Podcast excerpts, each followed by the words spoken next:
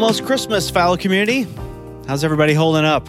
You're either in one of two camps. Either your hair's on fire, getting ready for the actual Christmas Eve service, or you're putting the finishing touches on your web stream, simulated live Christmas Eve experience. Oh, well, maybe you're in both camps. I don't know. So if that's you, sorry I even brought it up.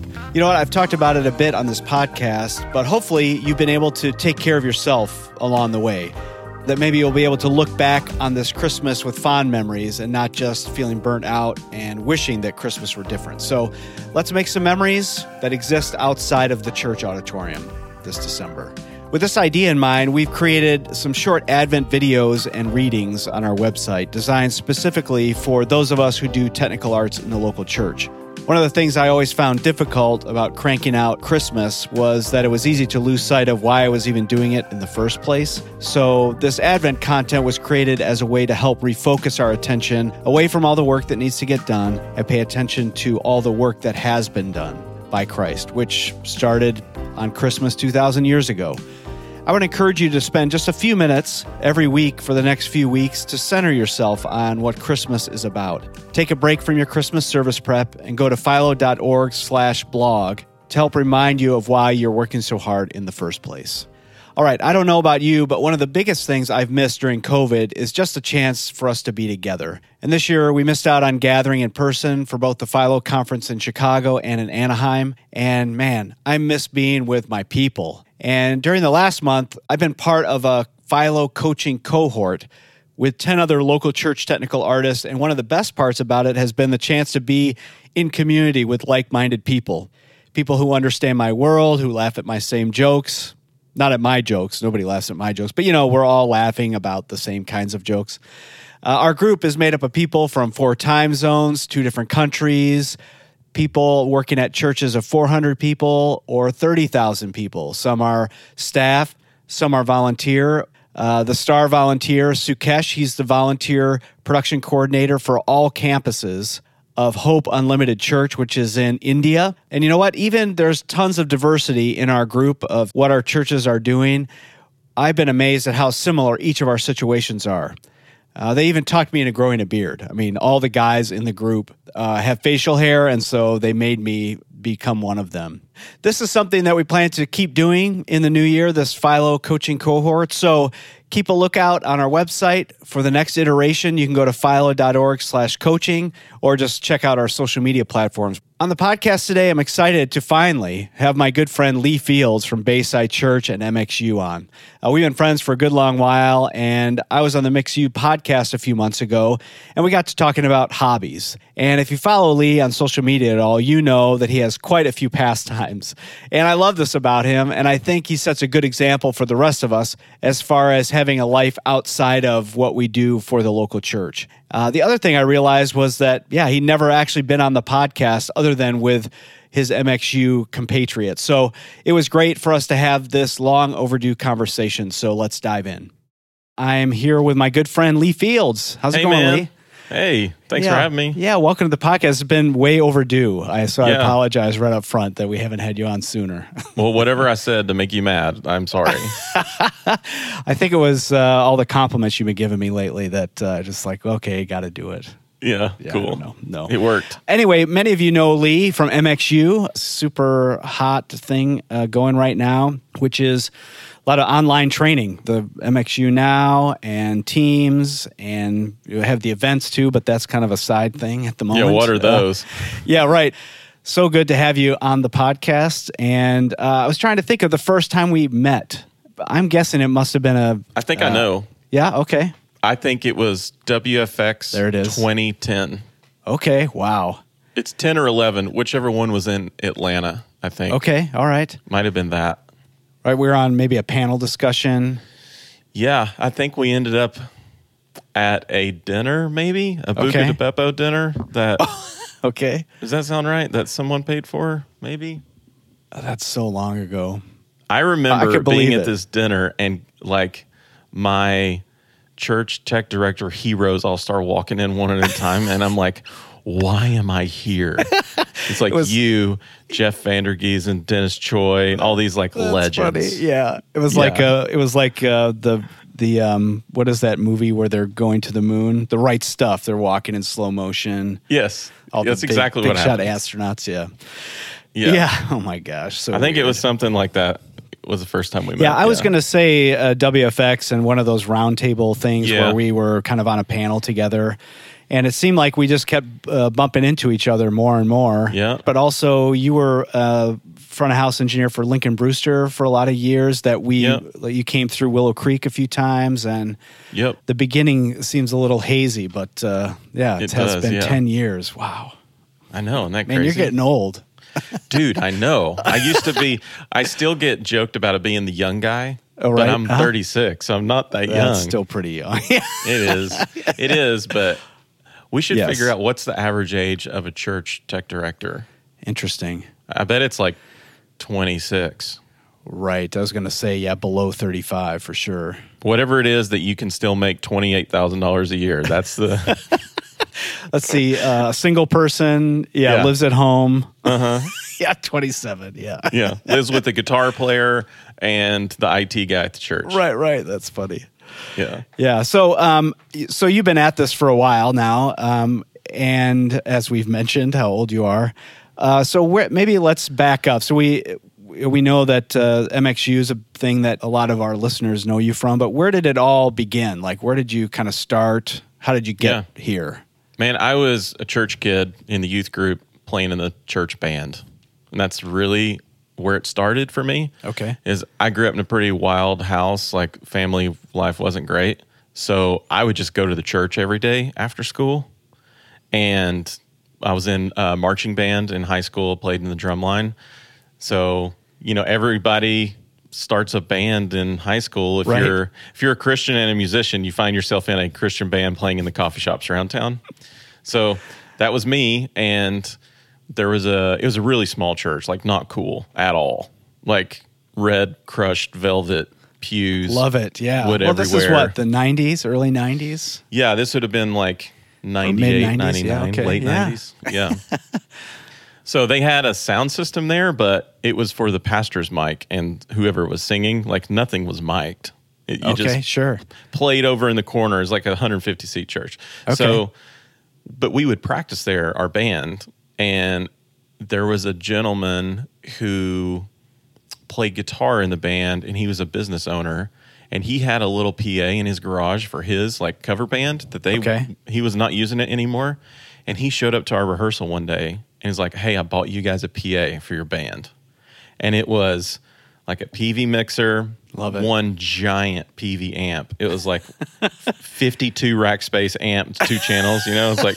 It came with a trailer hitch. Oh, it was enormous. With, banana clip cables. Oh, yeah. Like homemade everything and some homemade speakers, but they were huge. They were like 2 15s, like 4 horns and 8, like... carpet, these giant things you would see at like a garage sale or something. Right. And then a couple Behringer EQs, like parametric EQ. And what is this? This is not a graphic EQ. And then I had to start asking questions like, how do you do this? I had a friend that worked at Guitar Center, so we invited him over to our practice to teach me how to use this EQ, teach me how to use the console. Okay. And then I think it was right then, it was like, oh, I actually really like this stuff. Wow. Graduated high school. What am I going to do? I didn't want to play anymore. I wanted to be an audio engineer. So I went to college, majored in music business. Because at the time, there weren't a lot of recording or any programs like that. It's like MTSU had one. The conservatory was just starting, and Full Sail was still $75,000. So and it wasn't accredited. So parents aren't too keen on spending money on something. Yeah, right. So went to college. And like the tuition, it's like a private liberal arts school. So it's like 20, 25 grand. So I applied for loans for 30. Okay. And then took that extra money and bought the dopest recording rig I could find.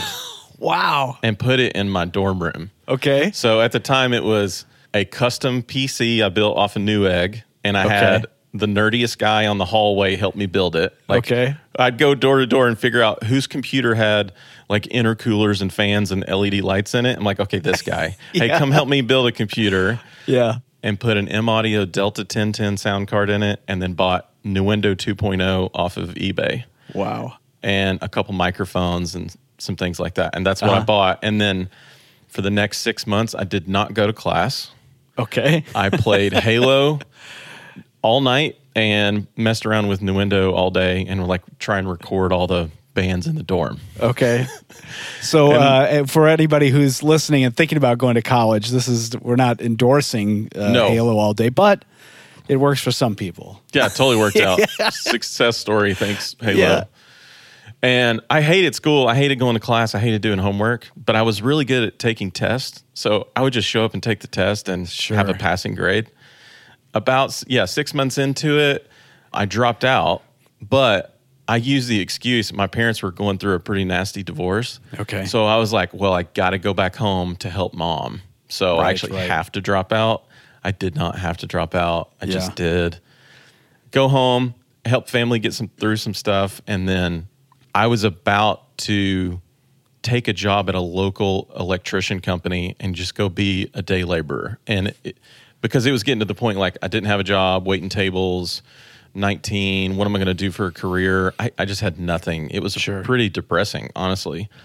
And the day I was supposed to go in for the interview, and my buddy's dad owned this company, so it was a done deal. Sure, right.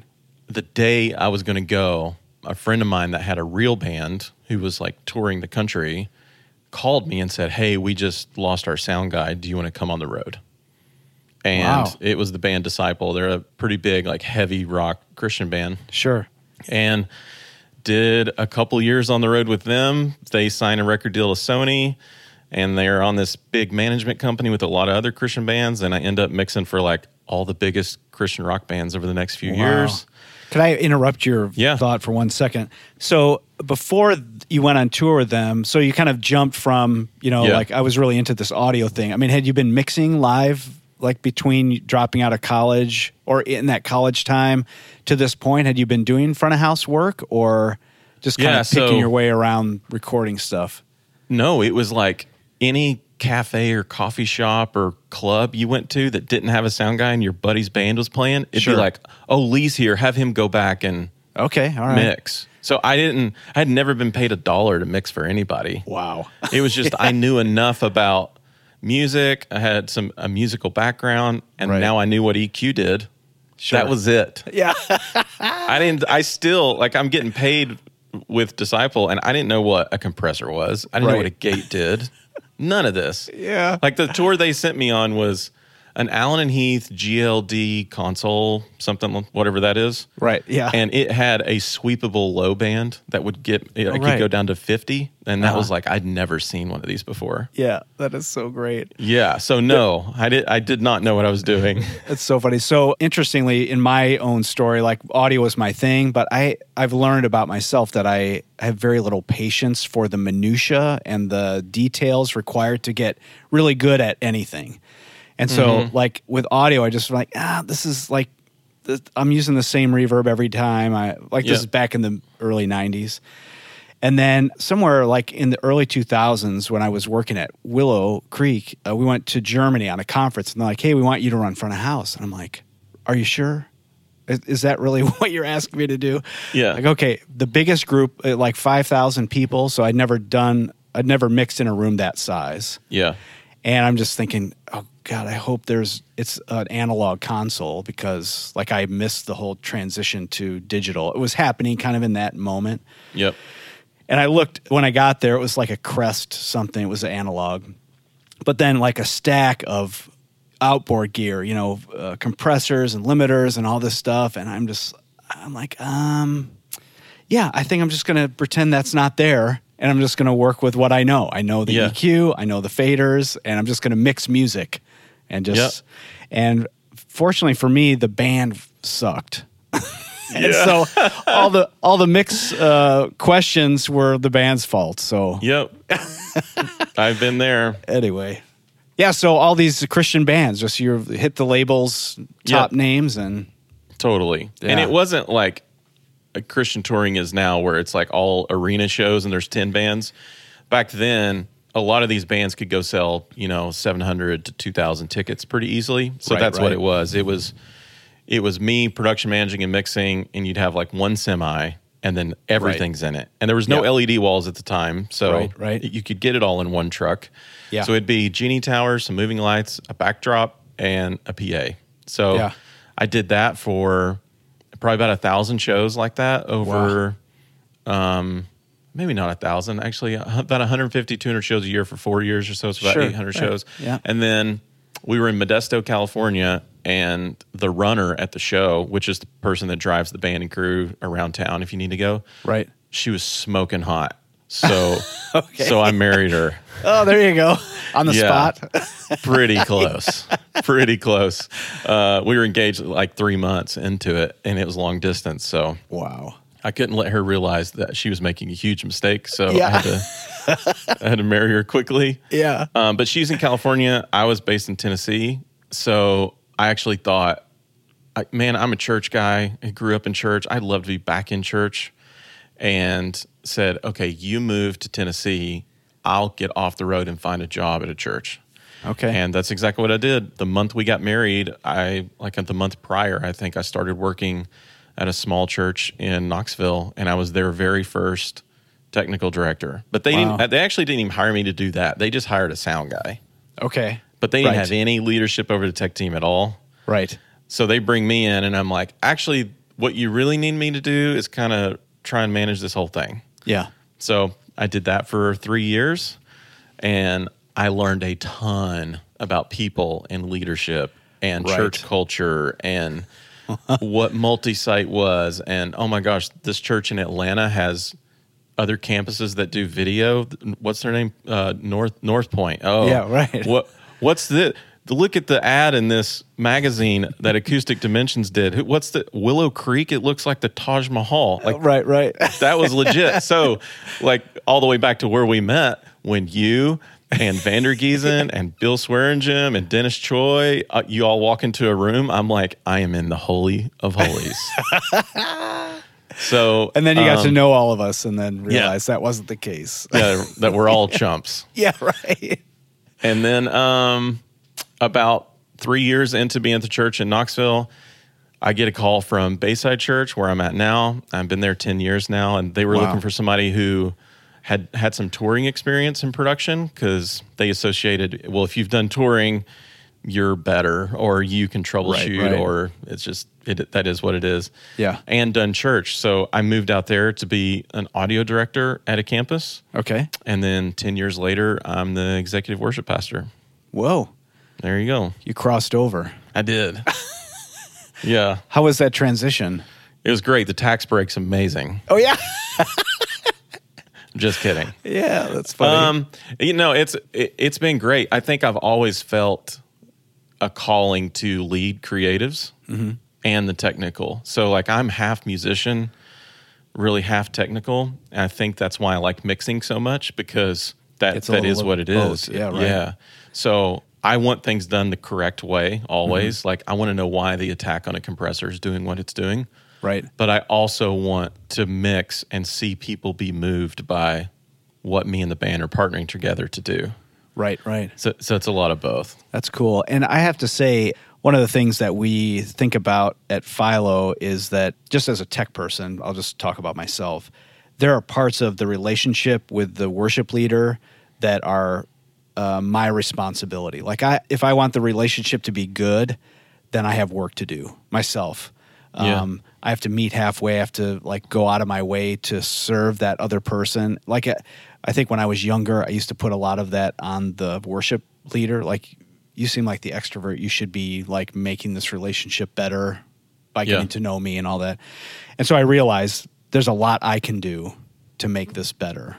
But at the end of the day, the worship leader is probably my boss, and whatever the boss wants, that's what we're going to do, you know? Yep. Which is always a little bit deflating, but to hear about, you know, somebody who's who understands technology is also leading both teams to be able to kind of mediate between both and kind of help each side see the other point of view. And I love to hear that there's a church out there that the tech guy is the one. Yeah, I will say that's true, and I'm really thankful. There's actually three of us now that lead the whole team. So we're equals, But it's 9 campuses now, so it's a bigger job than just I could do. And we have a worship school, and our band has a record deal. So there's a lot going on. Right. But the other two are worship pastors only. Okay. And one of them, she is a mom of 2 NFL players and is a worship pastor. Okay. So having her as this, like, bucket of wisdom, and she is a pastor's pastor, and having her be a mentor to our team and having a strong female leader is amazing. Yeah. And then the other guy, Tyler, he's also a worship leader, but he's very business and entrepreneurial minded. Okay. So he understands structure and organization and budgets and things too. So like, we have this killer so 3-person team to kind of do everything. Yeah. Yeah. Nice. And so, you said you've been there for 10 years, which is, 10 years anywhere is a long time. Yeah. So congratulations for making it. I'll send you a watch or something to commemorate. I did leave, actually. So. Oh, that's right. there was a 4-month entrepreneurial sabbatical, as I like to call it. Because everybody was leaving, VanderGiessen goes and starts he's Amplio, one of my best friends. I've said his name a couple of times. He's an Amplio. He leaves. And basically everybody that I just mentioned is doing something different now. And I thought, man, maybe I should try this. So I went and I was a sales guy for an integration firm. Right. Did it for a few months and hated it. So I went back. Yeah. So did HR sort of count? Did they restart the clock, or did they let you? No. Yeah. Okay. No, at year 8, I got a 5-year Southwest gift card. Oh, yeah. So they're like, and now 5 years, Lee Fields. And I'm like, guys, come on, really? Everybody knows I've been there 10, but HR's like, no, you're at year 7 now or whatever. Like, thanks. HR, whatever. Yeah. So one of the things that I wanted to kind of talk about with you is that on social media, it seems like I see you doing all kinds of things that are not related to church production. You're shooting, you're playing golf, you're shooting things with a bow and arrow. Yeah. I've probably seen you fishing. Yeah. I saw you camping in a national park with your family. Yeah. So it seems like you have a lot going on outside of church. And one of the things that I have found really important is to have those things outside of your job to keep yourself healthy and motivated to do your job well. And I just thought, so I reached out to you. I'm like, hey, let's talk about this idea of having hobbies, like why have them, why they're so important, and maybe even how you discovered that you needed them. Yeah, let's start there, because that'll be a good story. So I think it's been 8 years now, 7 years ago, 8. I got invited on a fishing trip in Montana, and I didn't know anything about this. A guy just said, hey, do you want to go fly fishing in Montana for 5 days? It's completely free. All you have to do is fly there. And I'm like, okay. So me and my good friend Tyler, we took the guy up on his offer and we went. And what it is, or was, still is an organization there called the Refuge Foundation. And it's a nonprofit, and their mission is to pour back into leaders of leaders. So for pastors is how they started, to give pastors a 5-day experience where no one is asking them of anything. So as a pastor or a ministry leader, you're always expected to give and pour out and help other people. So this trip, you show up and you land at the airport.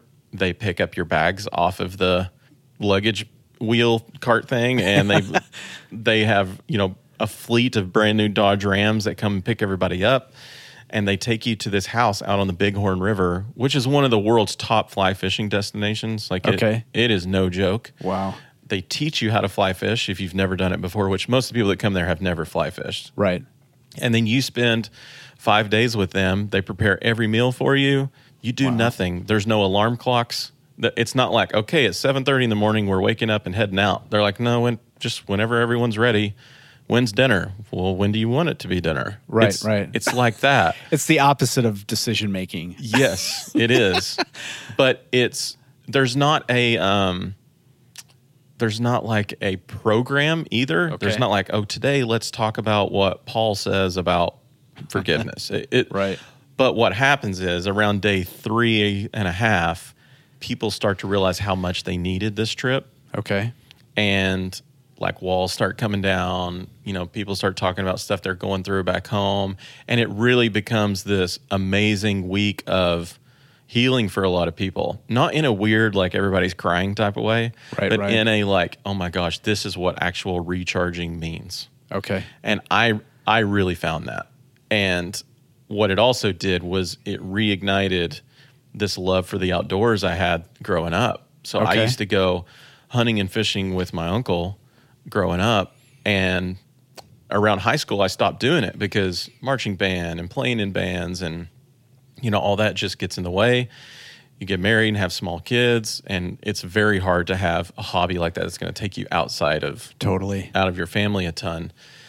So my kids are 9 and 11 now, so it's a lot easier, but I started poking back around into hunting and shooting and fishing and just all of that.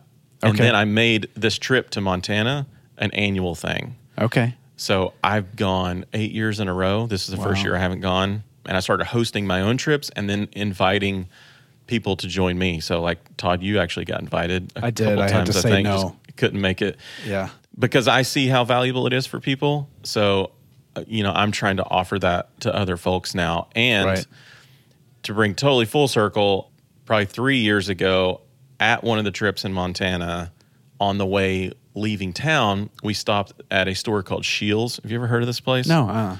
Okay, so imagine like Bass Pro and IKEA had a baby. But it's like, well, it's like a Bass Pro that's the size of IKEA. Okay. Like if you thought Bass Pros were big, this it's nothing. Like there's a Ferris wheel inside this place. Oh, geez. But they're like on this side of the country mostly. So we go there and we had like 2 hours to kill, and they had an archery section.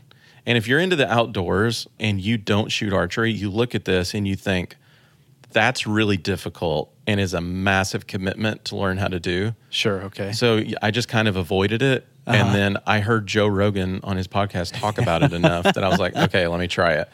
I shot one arrow out of a bow and was addicted. Wow. I immediately knew like, oh my gosh, this is bad and awesome and all the things. So I got a bow and completely fell in love with it. And it like obsessive, fallen in love with it.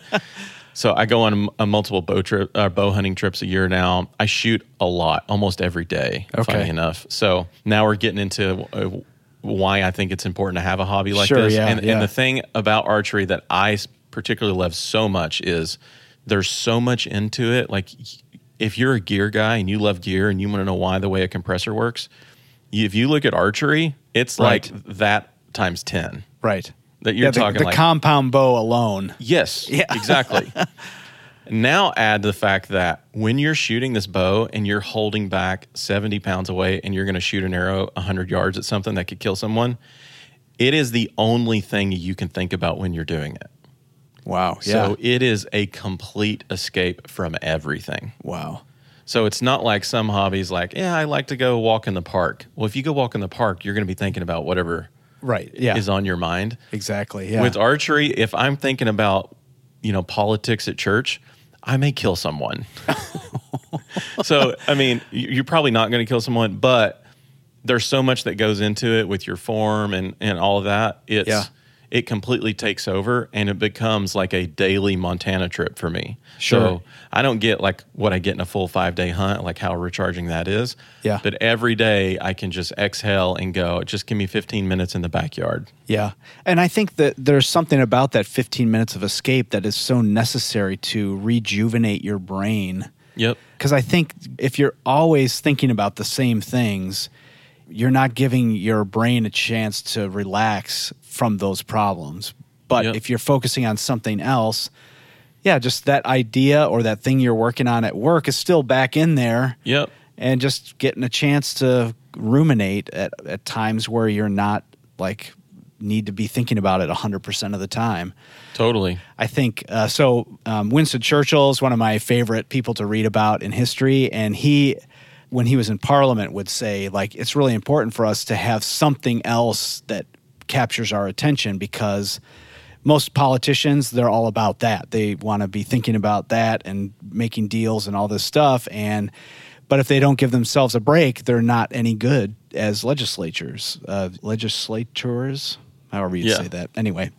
And he was a painter, so that was his thing. Yeah. And the thing that it did for him was when you're driving down the road, you like see something that, oh, I wonder what it would be like to paint that, or what color is that? Or, you know, it would, just for that few seconds, he would stop thinking about, you know, like what, World War II or whatever his obsession was. And so, yeah, that 15 minutes of shooting a bow and arrow is so, yeah, it makes you a better person when you're totally not shooting a bow and arrow. Yeah. Totally. In all areas, you know, even with MXU, my biggest role with MXU is having a pulse on the church and what they need and what new ideas and new initiatives are we going to bring to help make church better and easier for teams. Uh-huh. Well, if my mind is in a gazillion different places and then I go, okay, I need to put some good thought into some new ideas or new content. Yeah. I don't do as well if I'm like all wound up. Right. Yeah. So if I can like, man, I need like a 2-hour archery day and I can go, like my buddy has 3 acres and we have like an archery course set up at his house. Nice. So if I can go over there and do that, I know, as crazy as it sounds, that either that night or the next day, if I sit down, I'll be better. Yeah. Because if I'll just be thinking like, man, I'd really rather be shooting my bow anyway, and I haven't. So that does one thing. But yeah, you're totally right. And then even, you know, family stuff, you know, I listen to my wife better the more I shoot my bow. Yeah. Yeah. And I think it's hard to make time, even if it's only 15 minutes, to shoot your bow because there's so much to worry about at work. There's so many concerns about having a family and kids and chores and school and all that stuff. And I think for a group of people that, like us, doing production in the local church, so much of our makeup is about helping other people achieve their dreams and aspirations. And so it's real easy to sideline, well, maybe just talking for myself, sideline my own needs for the needs of the collective. And after a while, I'm not doing anybody any favors by not taking 15 minutes. Right. Or 2 hours or a week or, you know, I think all those lengths of time are so important. Maybe you're not going every other week to Montana. No. But once a year, I mean, that sounds pretty amazing. Yeah, it is. And I've figured out ways to do some type of experience like that. Like, I'll be hunting, I hope 3 times this fall. Okay. At least twice. Uh-huh. But the fall is, I mean, it's the big hunting season, so it happens more. But, yeah, I have to do at least 2 trips a year like that, or I just go crazy. Let's take a quick break from the conversation with Lee to highlight one of our partners. At the Philo Conference, one of our most popular breakout classes year after year is the one about rigging safety, taught by Tracy Nunnally, the owner of Vertigo, a company that specializes in flying effects, theatrical rigging, and safety and inspection. I've personally done several projects in all the categories I just mentioned with Tracy and the team at Vertigo, and I've had a great experience every time. Here are some examples. Hey, can you help rig 140 points for a one-day show at the United Center? You bet. I think there's something wrong with my curtain track. Can you come out and do an inspection of our gear to make sure everything's good? Yeah, no problemo. How about, can we fly a dancer onto an 8x8 stage from 70 feet in the air? Yes, we can, and we can do it so that it's safe and repeatable. And when it comes to all things rigging, Tracy and his team, they're the best. Whether you need to fly someone at your next service or simply want to have your team trained on safe rigging practices, the people at Vertigo can help out.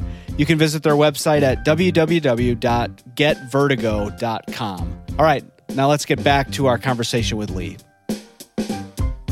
Now, how does your church feel, or your boss, or the leadership, like about you taking time to do this thing? Are they all for it, or are they kind of pushing back like, Lee, you're gone again? What's going on? Like, I would love to know, just as a comparison, like, how does your church feel about you taking time away? Yeah, that's a good question. With me specifically, it's a probably more unique situation than probably most people, if not all, because I also have MXU and I'm still employed full-time at the church. Yeah. But my role is very outcomes-driven. So if I'm not there and things go poorly, then there's problems. Sure, yeah. But if things are going well and I'm not there, then not a lot gets said. Sure. I'm also very strategic about the things I really invest into at the church, you know, especially around times when I'm going to be gone or not. So like I'll be gone the first week in November, I'll be deer hunting in Oklahoma. The week before that, I probably will cut a day off and like work some extra or... Right. You know what I mean? So yeah, put in some extra time to make sure that things go well when you're gone. Yeah. Right. And even like, let's be honest, like you can be strategic about your visibility. Yeah. So with a big organization like ours, it's easy not to see someone for a week or two and they're working.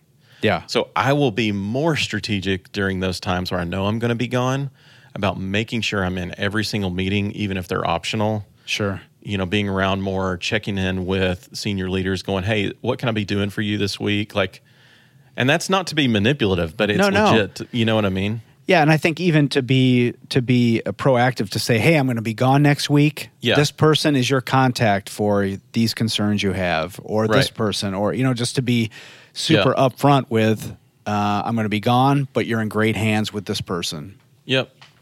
Yeah. And they're too, I mean, they're not crazy. You know, they've seen the growth of MXU and they're like, you have employees, you know. So it's come up like, well, what's your plans with this? And I say, hey, I'm willing to stay here as long as you'll let me stay. I've hired a COO to run that thing and it's going great. But yes, it does need some attention. I have to leave town a few times a year for it.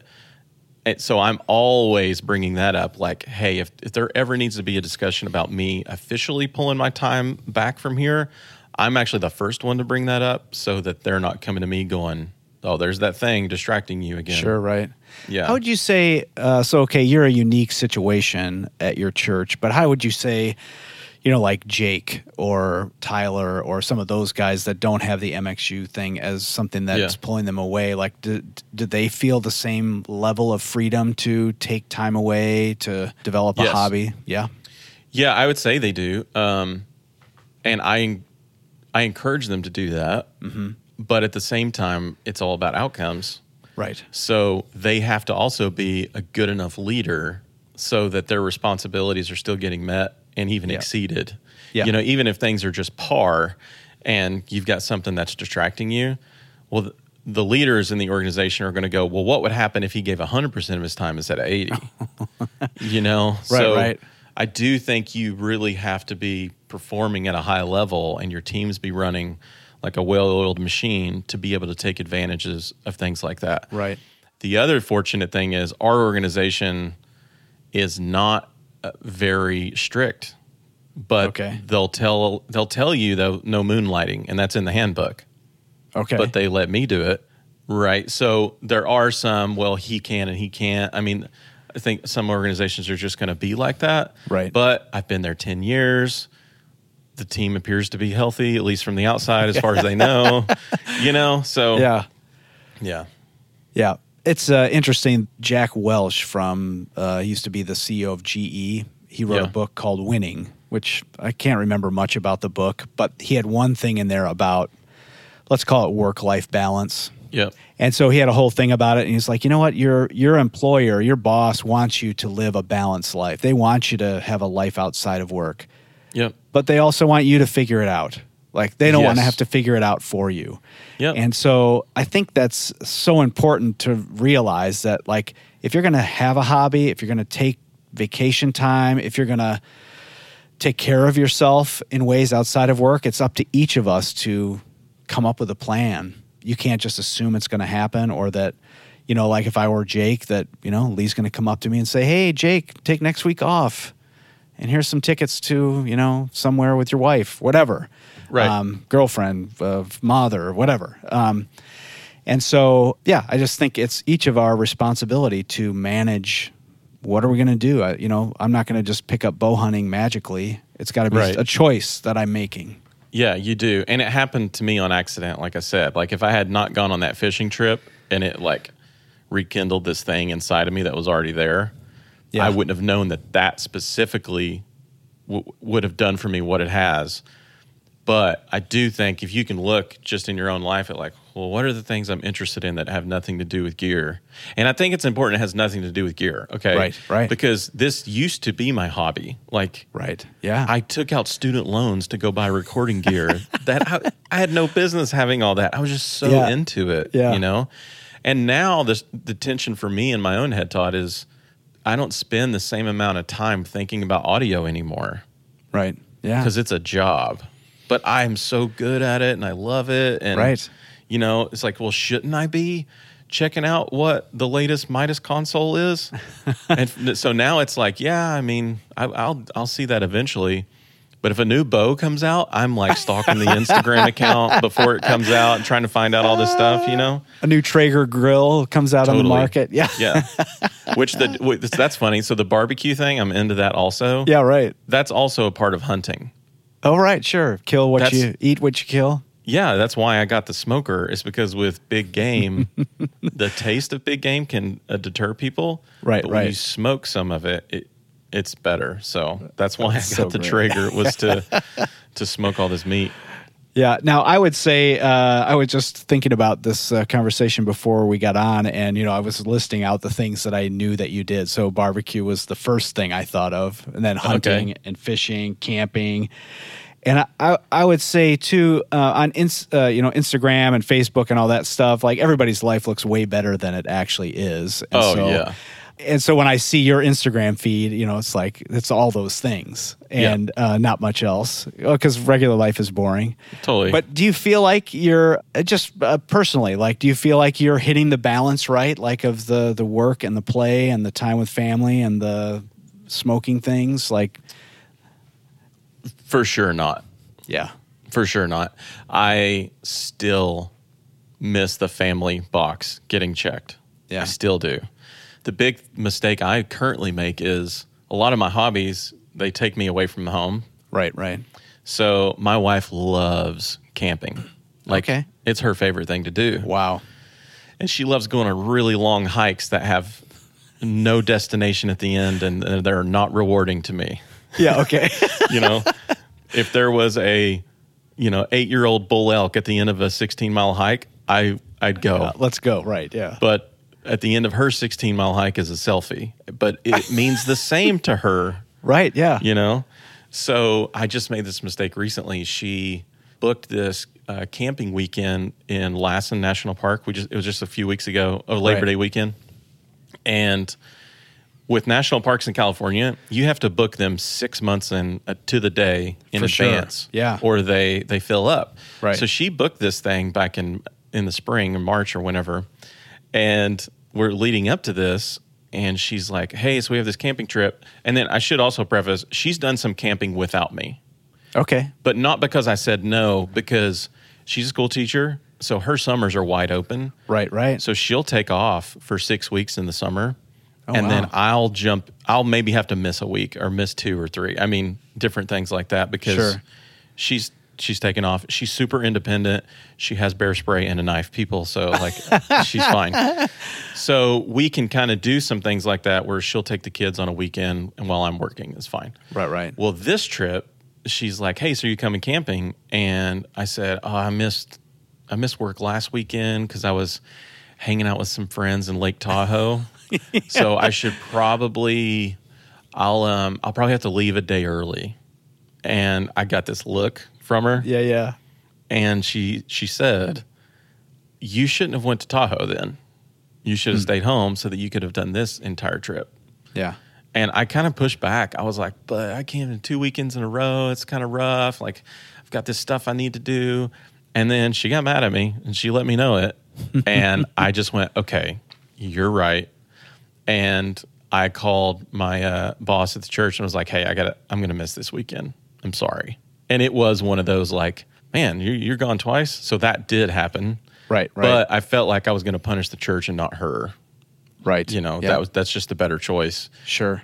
And it in the end, it's fine. But, you know, even still, when I think, at least with my family and her, I need to be better about making that choice the first time. Right. So even if I had said, yeah, I went to Tahoe last weekend and I'm still going on this with you, that's actually the right call, not let her tell me why I'm wrong. Right, and push back. You know what I mean? Right, yeah. Because even, we're out there. We had a great time. We were gone for 3 days. It was probably still in the back of her mind, like, I still had to convince him to come. Right, right. So I need to do better of making those trips, number one. Yeah.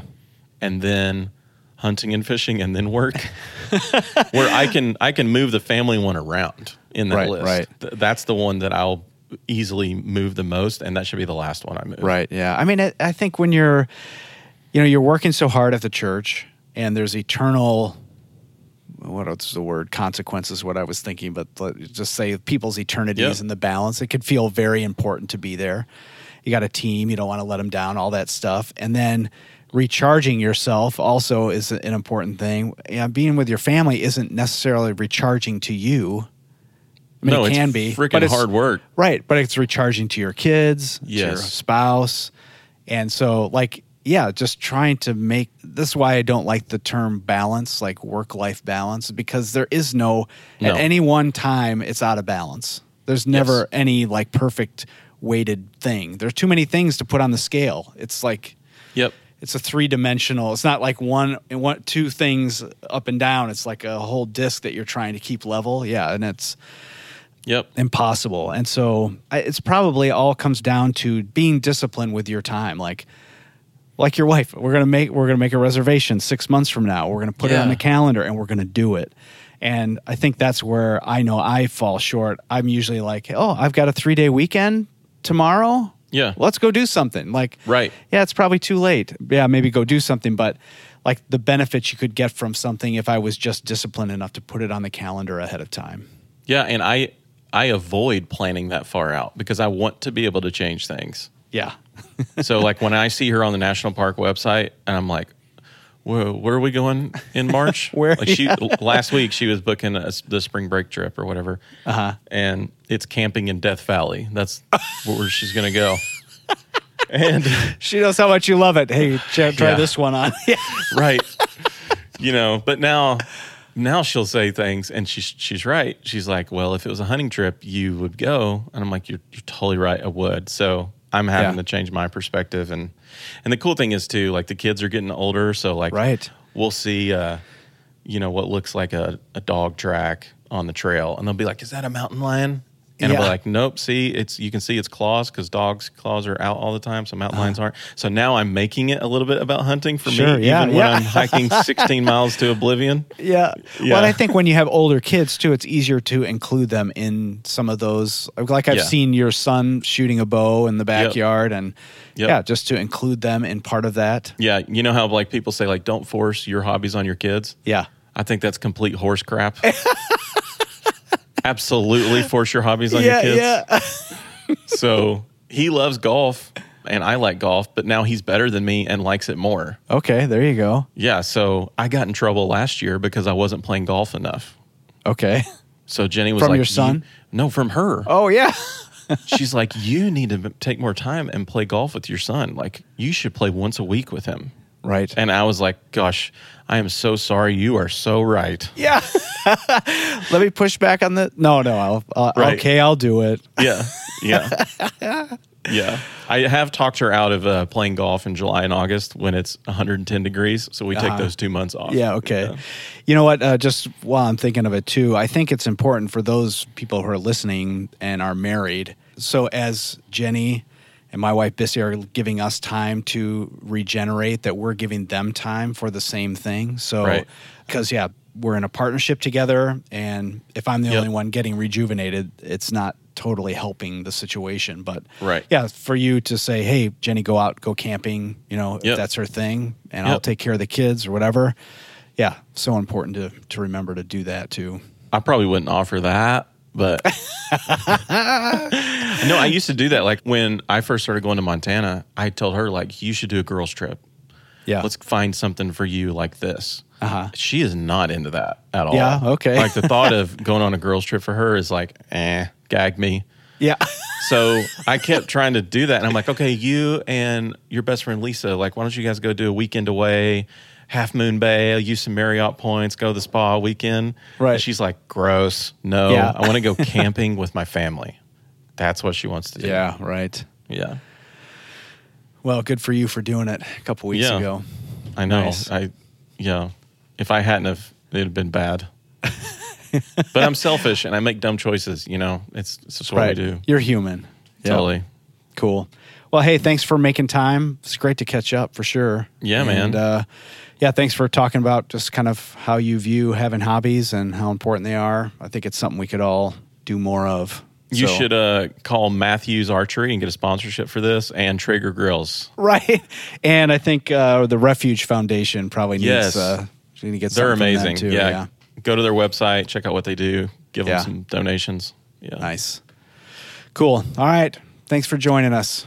All right. See ya. One, two, three, four.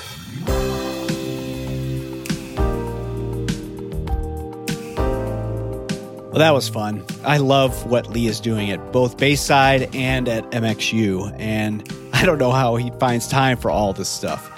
One of my favorite parts of this conversation is the idea of how he rediscovered his love of the outdoors. He was at a retreat that he didn't have time for or that he really wanted to be at in the first place. And there's a couple things about this. You know what? Making time to rejuvenate yourself feels like a luxury, especially when so many people are working so hard, either at home, your spouse, or your other team members at your church. And this is a big reason that I generally don't even think about making time for myself. And the other is how desperately we need to get away from the normal and unplug. And every time I do take time, I'm amazed at the feeling I get when I'm coming back. And I really needed this. And running up to this conversation with Lee, I'd already started the process of scheduling an overnight retreat for myself at a local Catholic retreat center. And it can be difficult to find times when they have space available for just one person, but I finally got time on the calendar, and while I was at it, I even booked my next retreat day months in advance, just to make sure that I actually did it. Hanging out with Lee is always a great time, and I shouldn't wait so long until the next podcast chat. All right, we're plugging away over here at Philo to make the best Philo conference ever. We're finalizing some of our main session speakers, as well as lining up the best breakout faculty possible. If you lead a production team at your church and you've got some money left in your training budget for 2020, yeah, why not use it to get your team to the Philo Conference? It's on May 11th and 12th, whether we are in person or online, and it is an amazing way to invest in the people on your team. The tickets are $119 or $99 if you buy four or more at philo.org. So May 11th and 12th, Philo Conference. Yeah, make sure you sign yourself up and a few of your team members. Another part of Philo you could check out on our website is Philo staffing. When I was leading a production staff and we had the need to fill a position, my first response was to ask the question, who do we have on our team who could step into that role? And at a certain point, we began running out of people, or we needed to take a step beyond where any of us were. And that meant we needed to look outside, and finding someone who was qualified, who fit the culture, and who was great to hang out with seemed like almost impossible. And this is one of the reasons I love Philo staffing and our partnership with Slingshot Group. One of the Philo core team members, Caleb Lepke, understands what churches are looking for in a technical artist because he is one, and he works with a team of them at his church. If you're a church trying to hire someone, the Philo community is an amazing resource from which to find someone that fits your criteria. If you're a part of the Philo community and you're looking for a new challenge, Caleb is in contact with the churches that are looking for qualified technical artists to be a part of their team. Like everything we do around here, we want each of us technical artists to be more effective so that the local church can be more effective. And through Philo staffing, we're trying to connect the two halves. So whatever your situation, check out our website, philo.org/staffing to get more info. Okay, you can follow us at Philo Community on Facebook and Instagram and at Philo Conference on Twitter. You can always see what's happening on philo.org. And if you have any questions or suggestions for the podcast, you can send us an email at philopodcast@philo.org. All right, next time we're together, listen to this. It will be 2021. Thank God, right? All right, see you then.